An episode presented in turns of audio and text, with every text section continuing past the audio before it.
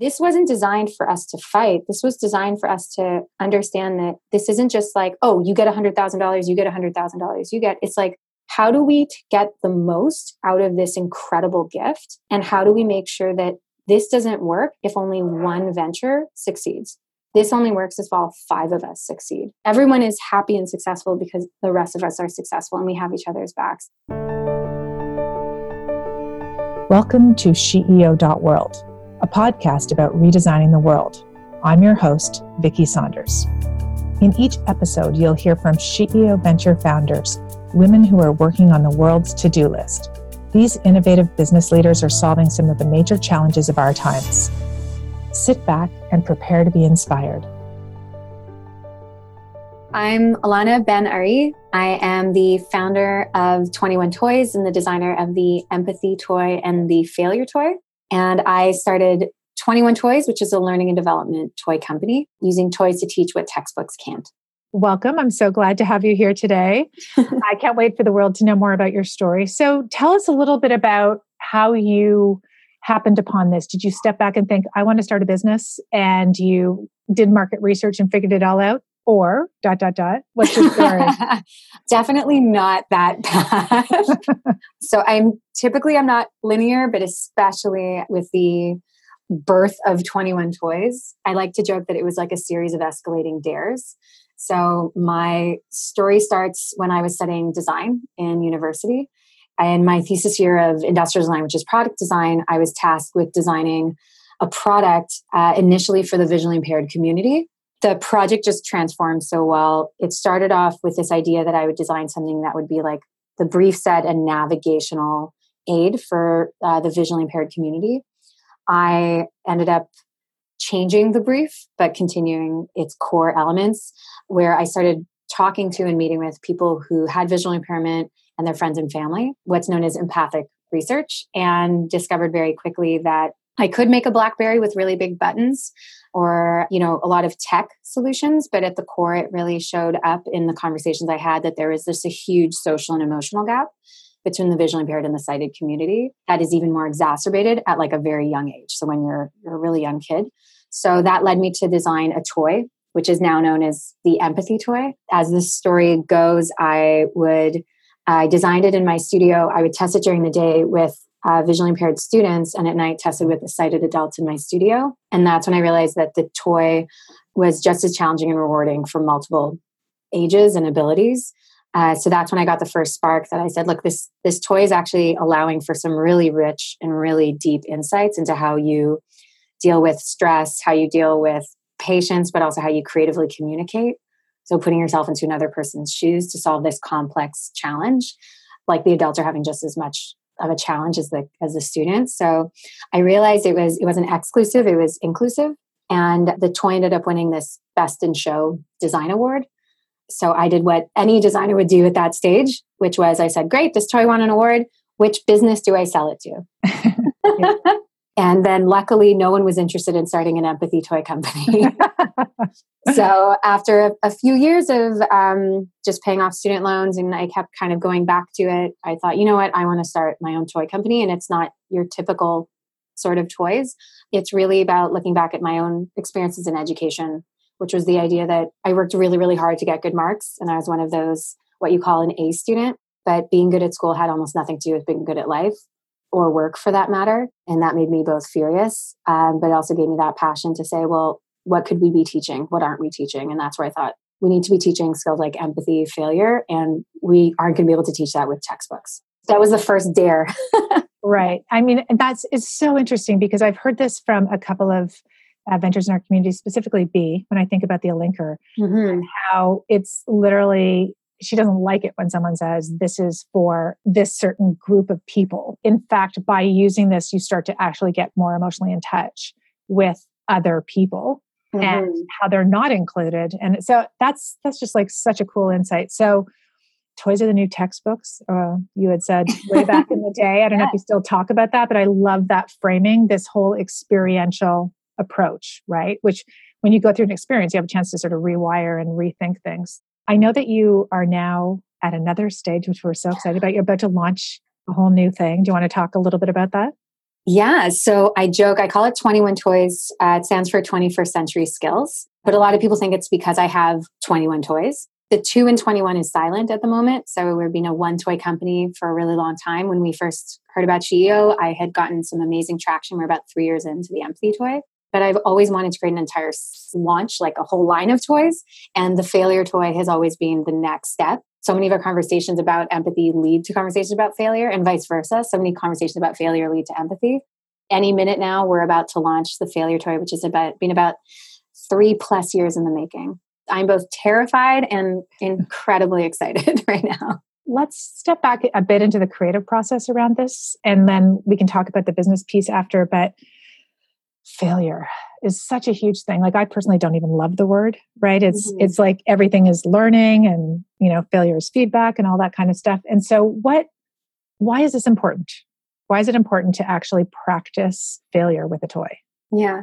Well, it's kind of a multi layered answer. So, where I would start with, and it's the same for empathy as it is with failure, we can all acknowledge that those are skills that we need to learn. They're like the future job skills, not just to be a good human, but just to be a good like worker, colleague, inventor. You need to really understand what those those skills are. But I think when we talk about empathy and then also with failure, it's not about just be super empathic.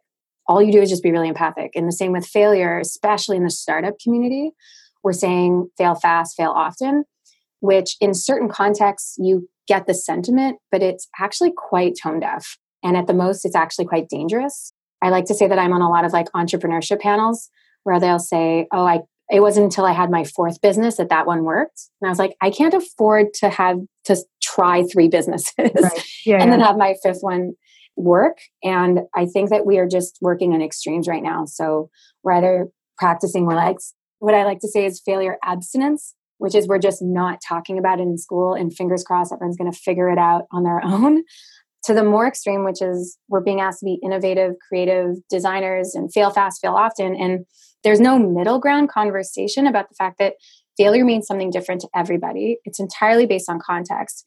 And we react to things in completely unique ways. And there's not one right way. So I like to say that we need to start at like failure 101 and failure education. And where that starts is with self awareness. So understanding how you deal with risk, how you deal with competition, how you deal with things like perfection. And it doesn't have to all be negative. It's just, I might, with presented with a new challenge, just dive right in and do zero planning. I might work really hard to build something and then I'm being told, okay, now you can restart. And I'm like, but I don't want to restart. I love it. I don't want to touch it. I just figured this thing out. There's so many different ways that we navigate creating and inventing and iteration. And then not just do I need to understand myself, but then I need to understand the people I'm working with and then the larger context of things. So there's so much room for us to have just conversations and acknowledgments of just the different ways that each person reacts to things. And that's where I think we need to start the conversation because what I hear when I hear fail fast is suppress all your emotions and feelings. Don't talk about all the awful things that you've gone through and just tell us about that time you failed once you have this amazing success story. Right. That's yeah, what I hear. and it's also like the ultimate privilege, right? Yeah. Like, I just fail, fail, fail. You'll raise more money. You'll do the next thing. Yeah. And it's, yeah. Yeah. And so, and I think so some people really go, yeah, fail fast. That's amazing. And other people go, not for me. That's ridiculous. And then they just shut down the conversation. Whereas we're, I'm hoping and what I'm seeing with the toy that the space that we live is in, in between, in the gray zone of all of that. So we're not saying this is the one silver bullet. This is the answer. The, the goal is for you to just better understand yourself when you're under certain circumstances and there's certain challenges and behaviors that come up. Okay, cool. Yeah. So let's step back to now you're on your second toy, but let's go back to uh, the empathy toy for a second and talk about. So you had created this thing, you'd sort of tested it out, you applied to SheEO, you had already had customers, you were in a bunch of countries. Like, how did you go to market and how have you grown that business? Mm-hmm. When I first started 21 Toys and with the idea of the mission, I didn't even consider getting investors or even wanting to go down that route for so many reasons. One of them being i just i didn't need someone in a suit to tell me why this wasn't going to work. I was like i'm good. So my goal from day one was i need to go direct to the consumer. I need to go to get direct to like my user and hopefully they'll become my customer. The idea of like toys are the new textbooks is a really good reflection of how in the first few years it was really about education and just about schools and education. Now we've expanded beyond that. I would take the prototypes of the empathy toy and I would essentially volunteer or break into education conferences. I would leave a toy on a table, I'd walk away, and then I would just see who showed up and would say, like, um, whose toy is this? What is this? And that would invite a conversation. That ended up getting me introduced to um, the superintendent of a school board in Ontario, and they put in their first order. So from day one, I was bootstrapping and I was paying for production with a combination of people who paid and waited. So when that first school order came in, I said, Great, I'm going to need you to pay upfront in full. and I think it'll be ready in about six months, which I didn't even think was a hard negotiation tactic. I was just telling them the facts. I was like, Yeah, I had some money. I had a few thousand dollars saved up for the company, but I ended up using that trying to launch it in the UK and then in Helsinki. And so when that didn't work out and I ended up in Toronto, I think I had like a thousand dollars left in my bank account.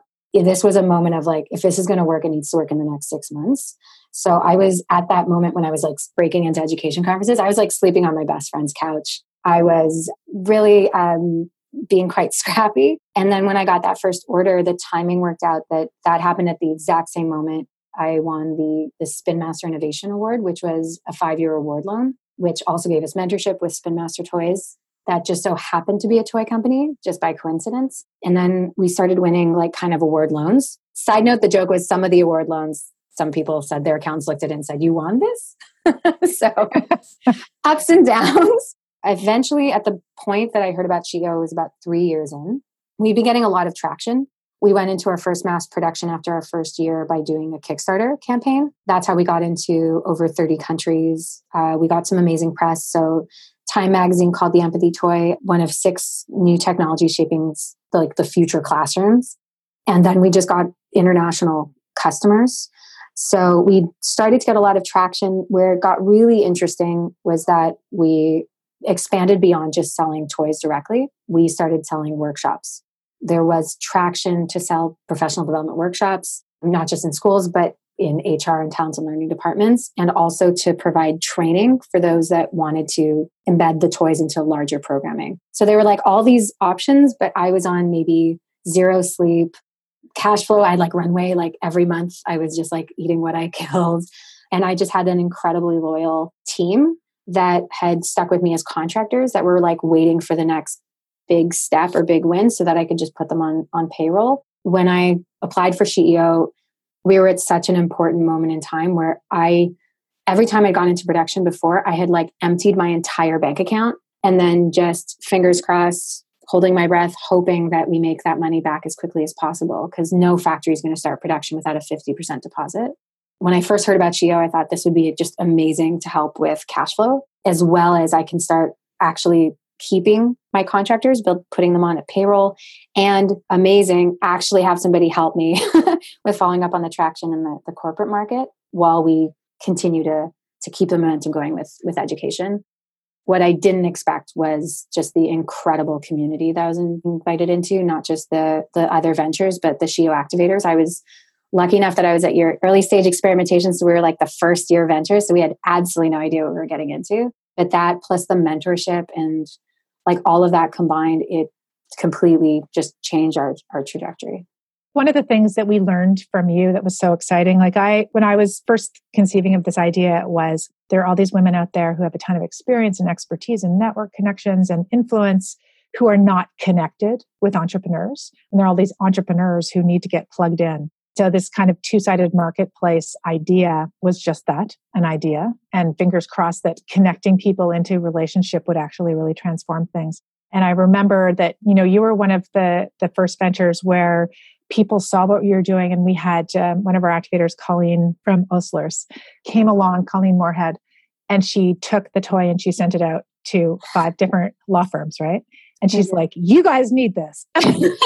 you need to figure out how to do this. And it started to lead to things, right? And then one of our, our other activators came along, and maybe you can talk about her, Sherry Griffiths. She's like so special and how that really kind of helped you with like the first monster size contract. Yeah, like one of the big things when you're running a business is I'm head down in the office. So the opportunities to actually get out there and connect with people is really challenging. I was, yeah, I was introduced to Colleen, who's amazing. We connected with a number of activators. Sherry Griffiths, like, saw the huge opportunity for us to create an incredible impact at the Institute for Learning at the Bank of Montreal. She was able to make a connection to Tara and Gina, who were running running IFL at that time, and the timing couldn't have been more perfect because a lot of financial institutions talk about empathy, and empathy is like was starting to get traction at that point. But the Bank of Montreal had actually embedded empathy into their like being BMO documents. This was something that they truly believed in, that they were embedding and trying to embed into all their leadership programs. But one of their challenges was how do we make being BMO come to life? How do we bring it to life? And what the empathy toy did was that it took something that they're already, already trying to teach, but it made it stick and it made it resonate and it made it personal to each individual person. So right after Sherry made the intro, but also Julie, Julie Barkemer took a risk and said yes to bring us in to do a workshop with like the very, very C level people at BMO. They loved the workshop, gave it their their thumbs up. After we were introduced by Sherry to the IFL, we got a call like I think within a week that said, "Can you do a 200 person 90 minute workshop in like a week?" And we said yes, and we leaned into it, and that sped up our facilitator team was went from one we're now at 15 people. We have a 15 person facilitation team. That not only launched us to grow out our facilitator team but at its most we were running six workshops not just in canada but the us within that just for that one client. So they were using it so much and they, they were saying that it was like um, an empathetic empath- we're trying to figure it out as like an empathy virus, like an epidemic or something. Um, epidemic. yeah. So like when I was talking with like their legal department, because we needed to like, okay, we need to rush the legal, like, let's get the MSA in. They were saying how like this is like a virus. because they couldn't keep track of how many people were hearing about it and then get, calling us. And so, so what that ended up leading into is by the end of that year, we had started a real conversation about look, we can go in and we can run a workshop. I didn't start this company so I could run a workshop company. I started this because I want to create the world's first global community of toy educators and facilitators. What would it look like if we put the toys into the hands of your facilitators? We certified them and they ran workshops. So they have reached I think to date in just their first year, at least 5,000 of their own employees with the team. And we haven't run any of those workshops. Their own people have been running those workshops. So the impact that we're going to have, it's now a multi year opportunity that wouldn't have been possible without that initial introduction and for Sherry to take that risk with us. Well, this to me is is really the the message underneath what we've done is like reorganizing the resources that we have out there, right? Very many people with lots of connections are not in relationship with entrepreneurs. Like we're not of the same DNA, right? All the entrepreneurs hang out with each other and are like super positive about everything. It's going to take three weeks, got it covered. And then you're like, oh, holy crap, that took three months. Why? What? Uh, and then I, I sit with corporate people in our network and they're like, oh my God, you entrepreneurs, you always, you're so optimistic. It's crazy but to to get in this network and be radically generous with each other and create that support it just makes it lifts everybody. You mm. get what you need. They feel like they're helping someone who's starting out early. They have this need as well and when you can find that perfect win-win it's just delicious. And so thank you for that because it's it was one of the being in the first cohort you really helped us to create a story of what was possible. We didn't really know that was going to happen. It was just amazing. And i guess one of the things to mention to people listening is that the activators in our network who contribute capital are the ones who vote. So they vote for things they're really excited about and therefore more likely to help.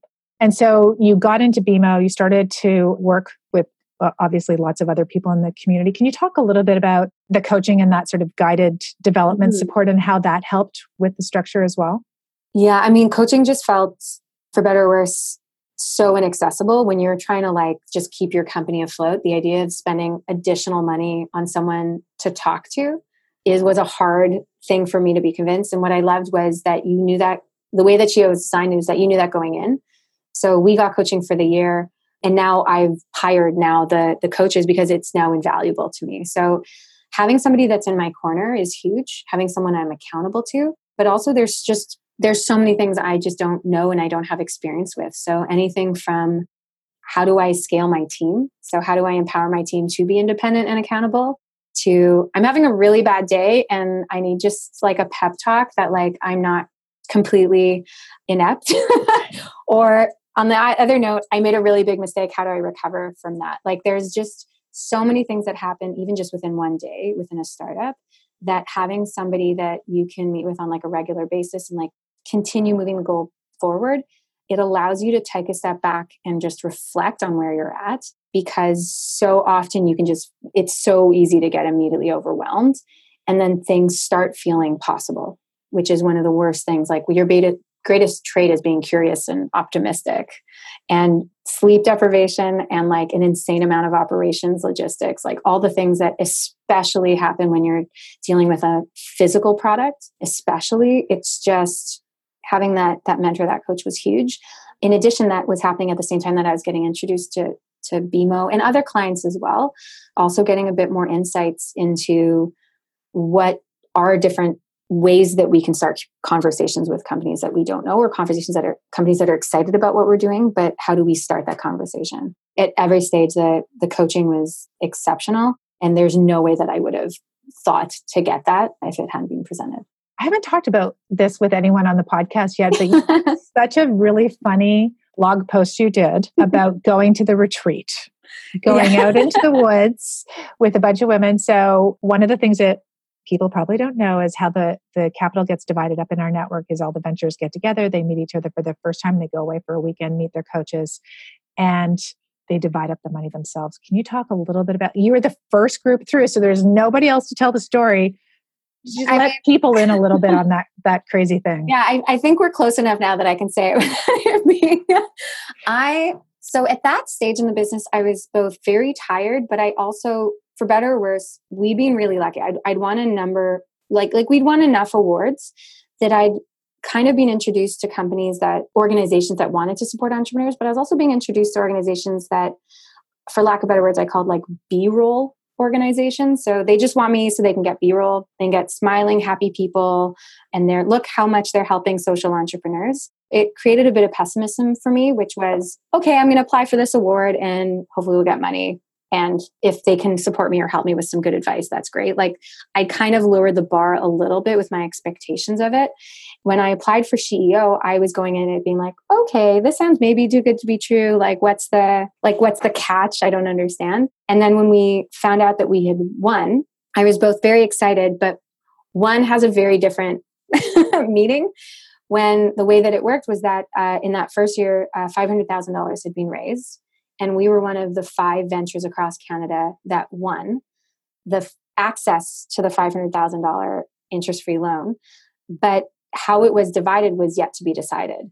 All I knew was that I was going into the woods to stay at a cabin with four competitors, for lack of better words, to fight about money was the frame I went into it. Because I just thought, oh, okay, this is like a reality TV show. They're going to get us to like wrestle for this. And so in the lead up to it, I was so guarded because I really didn't know what I was going into.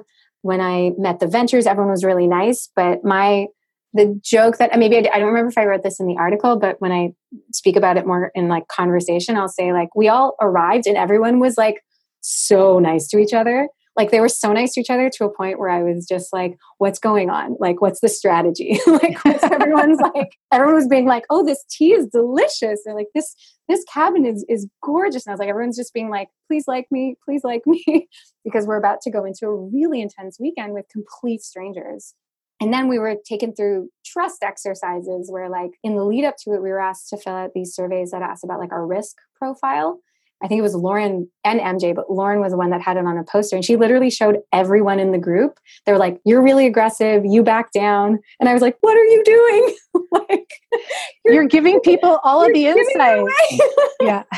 and so I was just like, really in, in a bit of a state. And then that was all set day Saturday. And then we got to know each other. We got to understand each other's business models all the way into then Sunday started with the negotiation. There was no playbook like what's going to happen and so we sat down each person talked about each person went in a circle and said okay what was the number that you asked for? And there was $500000 on the table. Collectively our group asked for over $900000 and then i was like okay is this one we fight? Instead what happened is we went in a circle and we said okay what is the minimum like what do you need that will change your business at this point in time? And the number ended up collectively being under $500000 and so then my assumption would be okay, so we're just going to wrap this up. But we ended up spending, as you definitely know, hours because you were waiting in the other cabin discussing what is the right division and where my brain just twisted and untwisted and i fully understood what she, why she exists and what the intention of it was this wasn't designed for us to fight this was designed for us to understand that this isn't just like oh you get a hundred thousand dollars you get a hundred thousand dollars you get it's like how do we get the most out of this incredible gift and how do we make sure that this doesn't work if only one venture succeeds. This only works if all five of us succeed. And that came out in the most insane way when we went around in the table and everyone lowered their numbers. We had known from the day before that someone on the in the group backed down very easily. And we collectively asked that person, Are you just backing down?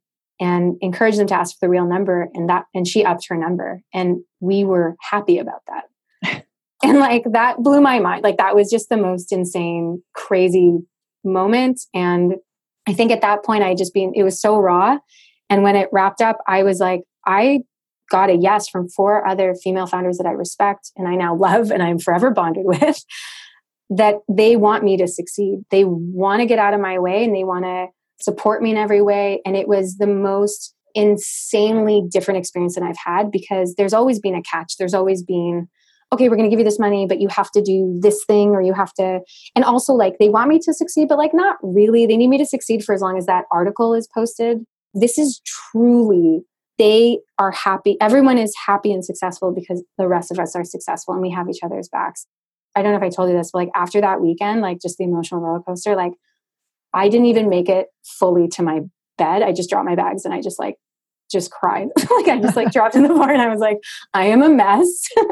what is what just happened? Yeah, it was it was just the most insane experience. So you took me from being the scaredest pessimist of like, what kind of insane thing are you going to make me do to just like, I am on board for this for life. This is mm. this is insane. Yeah. Oh, you've got me teared up now. Yeah, yeah, because it. I mean, you really this whole first cohort. Oh, I'm like, yeah. Nobody can see me right now, but I'm crying and you're crying. Um, it was totally my dream that we could show you can do things differently. Like yeah. it's not this scarcity uh, and there's not enough and you have to fight for whatever you can get. For us, it was really 500 women were radically generous and gifted money to you, not knowing how you're going to spend it, who is going to be selected. Like they just said, here, this matters. And the, the five of you are really like just and like unbelievably perfect first cohort right just it worked also, well yeah but i i was so amazed at the risk that that you and the way that it was designed the way that SheEO designed the weekend was a risk you trusted us that we would we would step into that like that's i couldn't imagine what it felt like for you in the other room not knowing I just closed my eyes and crossed my fingers.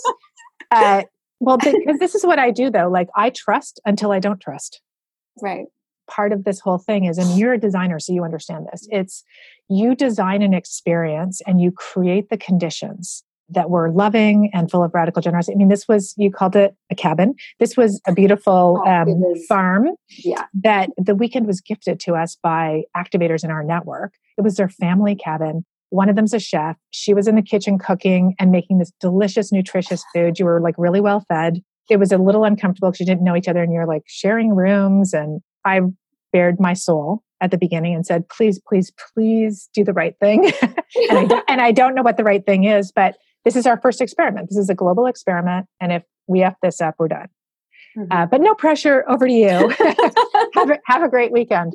The transformative experience is, is like a total dream that that's possible and then you know each of these stories starts to create a culture and this is really what it's all about so thank you for being an amazing first person and magic of the universe that you were all in on this i'd like to talk a little bit about so the emotional thing which is just like let it go and lose it which i do daily as an entrepreneur i wonder if you could share a little bit about how you take care of you it is so hard to be an entrepreneur right it's a crazy choice it is it is crazy and also I also find that I need to retreat and only talk to other entrepreneurs because you're not going to necessarily get a lot of sympathy for people like I've had people like, but you chose this. And I'm like, okay, I can't talk to you right now. I'll talk to you later. But it is so intense and i would never claim that i've in any way figured out like i'm figuring it out.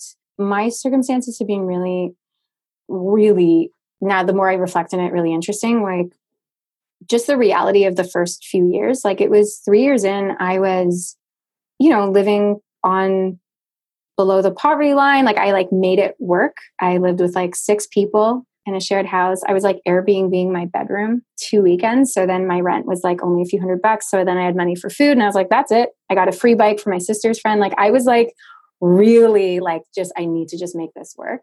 But the emotional toll on that, just in being under that much stress and pressure, then reflects in the fact that like I, I remember in the first few years people were saying like it's just about time management. And I was like, it's not time management, it's guilt management. It's just how many people am I going to disappoint? you know, how many people am I going to have to cancel on or can I not commit to? And it's definitely gotten better. But in the early years, I, the only metaphor I can have, and this might be completely inappropriate because I don't have any children, but I can only compare it. I used to run a daycare to having an infant. It's like, I can't leave this infant alone right now at this stage. It needs to be fed every few hours. I need to be there. Eventually, I can take some time off. Eventually, there's a babysitter. Eventually, they're going off. But like, in the early stages, the amount of needing to keep it as close as possible and to be available can take so much out of you that for me, the, the biggest change is just being surrounded by a community of entrepreneurs, both in working. I'm I love co-living, so I, I, do live with a number of people who, who happen to be entrepreneurs and artists, but also really getting in touch with myself and understanding now that I have a bit of breathing room, if I'm just not feeling it today and I'm so stressed out and I can see that I'm bringing the stress into my team, I let myself bail for quote unquote. I let myself leave. And that sometimes is one of the most important things because I, especially as a designer and a business person, you pride yourself on all the different things you can do and how hard you can push. And sometimes that's necessary. And I'm definitely pushing very hard right now with this launch. But at the same time, giving myself the ability to just take a break, go for a walk, I have a lot of friends with condos and they have saunas, and that's like one of my favorite things ever. So I have a friend who had a condo on Carlton Street, and I called it the Schwitz Carlton. and then like it got out of hand. Like I would like bring people to the Schwitz Carlton, but like I know the things that I need for me to reset, but there's no way that I would be mentally as okay as I am if I didn't have just other people that were going through it with me. Yeah, I think this staying alone is so hard. Staying mm-hmm. isolated is a real challenge. And one of the tools that MJ showed me years ago, which I use all the time, is this extend and restore one to 10 on how are you extending yourself this week and how are you restoring physically, mentally, emotionally, and spiritually. Spiritually. Yeah. How do you extend yourself and how do you restore yourself? And the first time I'm like, extend 10, 10, 10, 10. I extend the crap out of myself every single week. I give everything I've got until I'm a puddle on the weekend. And then she's like, okay, great. And how do you restore yourself? And I was like, what? What do you mean? do I restore myself? And I had the hardest time. I remember sitting there thinking, um, I have a bath. I have a bath. Like literally, that's all I had. I have a bath, you know, workout, whatever. Because even my my physical, I would blow myself at the, the gym or something. I, it was extending, it wasn't restoring. Mm-hmm. And so I, I just love to know what entrepreneurs do. And I love the fact that you said you just bail if you need to. I do the same thing too. And it also then models that behavior for your team, which is like, I know I can get stuff done in five minutes when I'm on. And when yeah. I'm not, I can sit there and stare at my computer for three hours. Why mm. would I sit there and stare? I'm an entrepreneur. I created my own rules. I see that a lot with entrepreneurs. We think we have to work 24 7. You have to always be on but it really is a, a true sign of maturity, shall I say, if you can sort of step back. And do you, so Schwitz Carlton is a thing, got it. um, do you have any practices at your business for your team to remind them to take care of themselves? I think we're at a really interesting place where I don't feel like we actually practice as much as we teach right now. So we talk about play, we talk about taking care of yourselves, but I think one of the challenges I actually have is that I think I model a bit too much of the excur- like working really really hard. The one thing that we've been working on this this year especially is making sure that everyone has is taking their vacation, but also making sure that we make time for play. So Fridays we'll not every Friday, but we we were doing this for a while and we're we have a lot of board games. We have a lot of games that we play and like we'll bring in food or something. Um, also just having like team hangouts. We have one of the people on my team has this amazing cabin, and it's a, it's uh, he invites us out every summer, and so we'll spend the weekend together, which is quite nice. But I think like in the day to day, taking breaks, taking steps, we're in the process right now where we don't actually have our space isn't big enough for us. And so the intention of our new space, the next uh, kind of phase that we're moving into, is going to be designed around the idea that like let's start eating more communally if we can, and let's have more designed moments of serendipity, if that makes any sense. Because it's so easy to just walk in, sit down, just start doing work, and you lose so much. And there's so many missed opportunities to develop your culture and be really intentional about it. Those are some of the like really key things. I mean, we do have a swing. I installed a swing a few years ago, so that I call that my mood swing. So we take a lot of like swing breaks on it, but intentionally designing breaks. This is the first year where, other than obviously over the holidays, but our Kickstarter ends on October 13th, which is happens to be International Day of Failure. but we are taking the entire week off. Like it's like pretty much nice. mandatory as much as possible. We can start making plans now for what I'm going to do that week and how I'm going to going to rest. But I think it's an ongoing process. I think I think I'm going to get much better at it when I get better at it for myself, if that makes any sense. Absolutely. Yeah. yeah. I remember uh, I had this incredible mentor when I was getting started, and I said, if you had your life to live over again, what would you do differently? And one of the things that they said was take off every Friday and integrate slash read. Take off a week every quarter to remind myself that I am not indispensable. like literally, it's it's uh, the world will go on without me we're doing sort of a version of that in our mm-hmm. cadence too. Like we do three weeks off at sort of Christmas time, holiday time, winter holiday, and then breaks during the year, and then people can take their holidays. But yeah, this it's kind of cool to shut down the whole office. Like obviously we're not in crisis management, so we can do that. We're like, yeah, yeah okay, you know, yeah. um, but depending on what kind of company you have, you can create rules, right, to yeah. to really take care of people and look after their well being. So yeah, um, and to, and to encourage it. Like, you don't want people to feel guilty for taking time off. You want them to be excited to share what they did on their vacation. yeah, we have this thing right now, which is in the world, I mean, in general, where it's like unlimited vacation, but like nobody takes vacation when you have unlimited yeah. vacation because they're watching to everyone's out competing each other to be there 24 7 the yeah, well, the one thing i did want to mention so i have a friend who's also a female entrepreneur erica pearson who started vacation fund which is all about that so it's employers matching so that they want their employees to take vacation because they're finding so much, especially in the startup community, people are not taking their vacation days, even if it's unlimited. Totally. Yeah. Wow. Mm-hmm. I need to talk to you about getting more space too, because we're we need new oh, space really? too. So maybe yes, we should just collaborate. Anyone else out there who wants more space, we should talk. so we're just winding down now. Where can we find out about the failure toy? Because we're going to pop your podcast in right away, so you it'll help with your campaign. So where's where's the info? Google failure toy or empathy toy. And then on social media, it's at 21 toys. Well, thank you very much, Ilana, for everything you're doing in the world. And we are really proud of you and what you've built and can't wait to see it go global, even bigger than it is. We are absolutely cannot be where we were without the community. And they have already expressed so much support and excitement with our, our this next toy it will forever be part of our history. And the one thing I would say is what I didn't expect to come out of this was how much I am now able to support and encourage other female entrepreneurs mm. to get involved, both as like radically generous activators, but also as ventures that sort of can really believe that they can think bigger. Thank you. Awesome. Well, thank you for paying it forward. That's the greatest impact that I could have. So thank you. Thank you. Thank you for listening to the SheEO.world podcast. If this conversation resonated with you, please share it with a friend and subscribe on your favorite podcast player. If you'd like more information about SheEO, please visit us at sheeo.world. That's S H E E O dot world.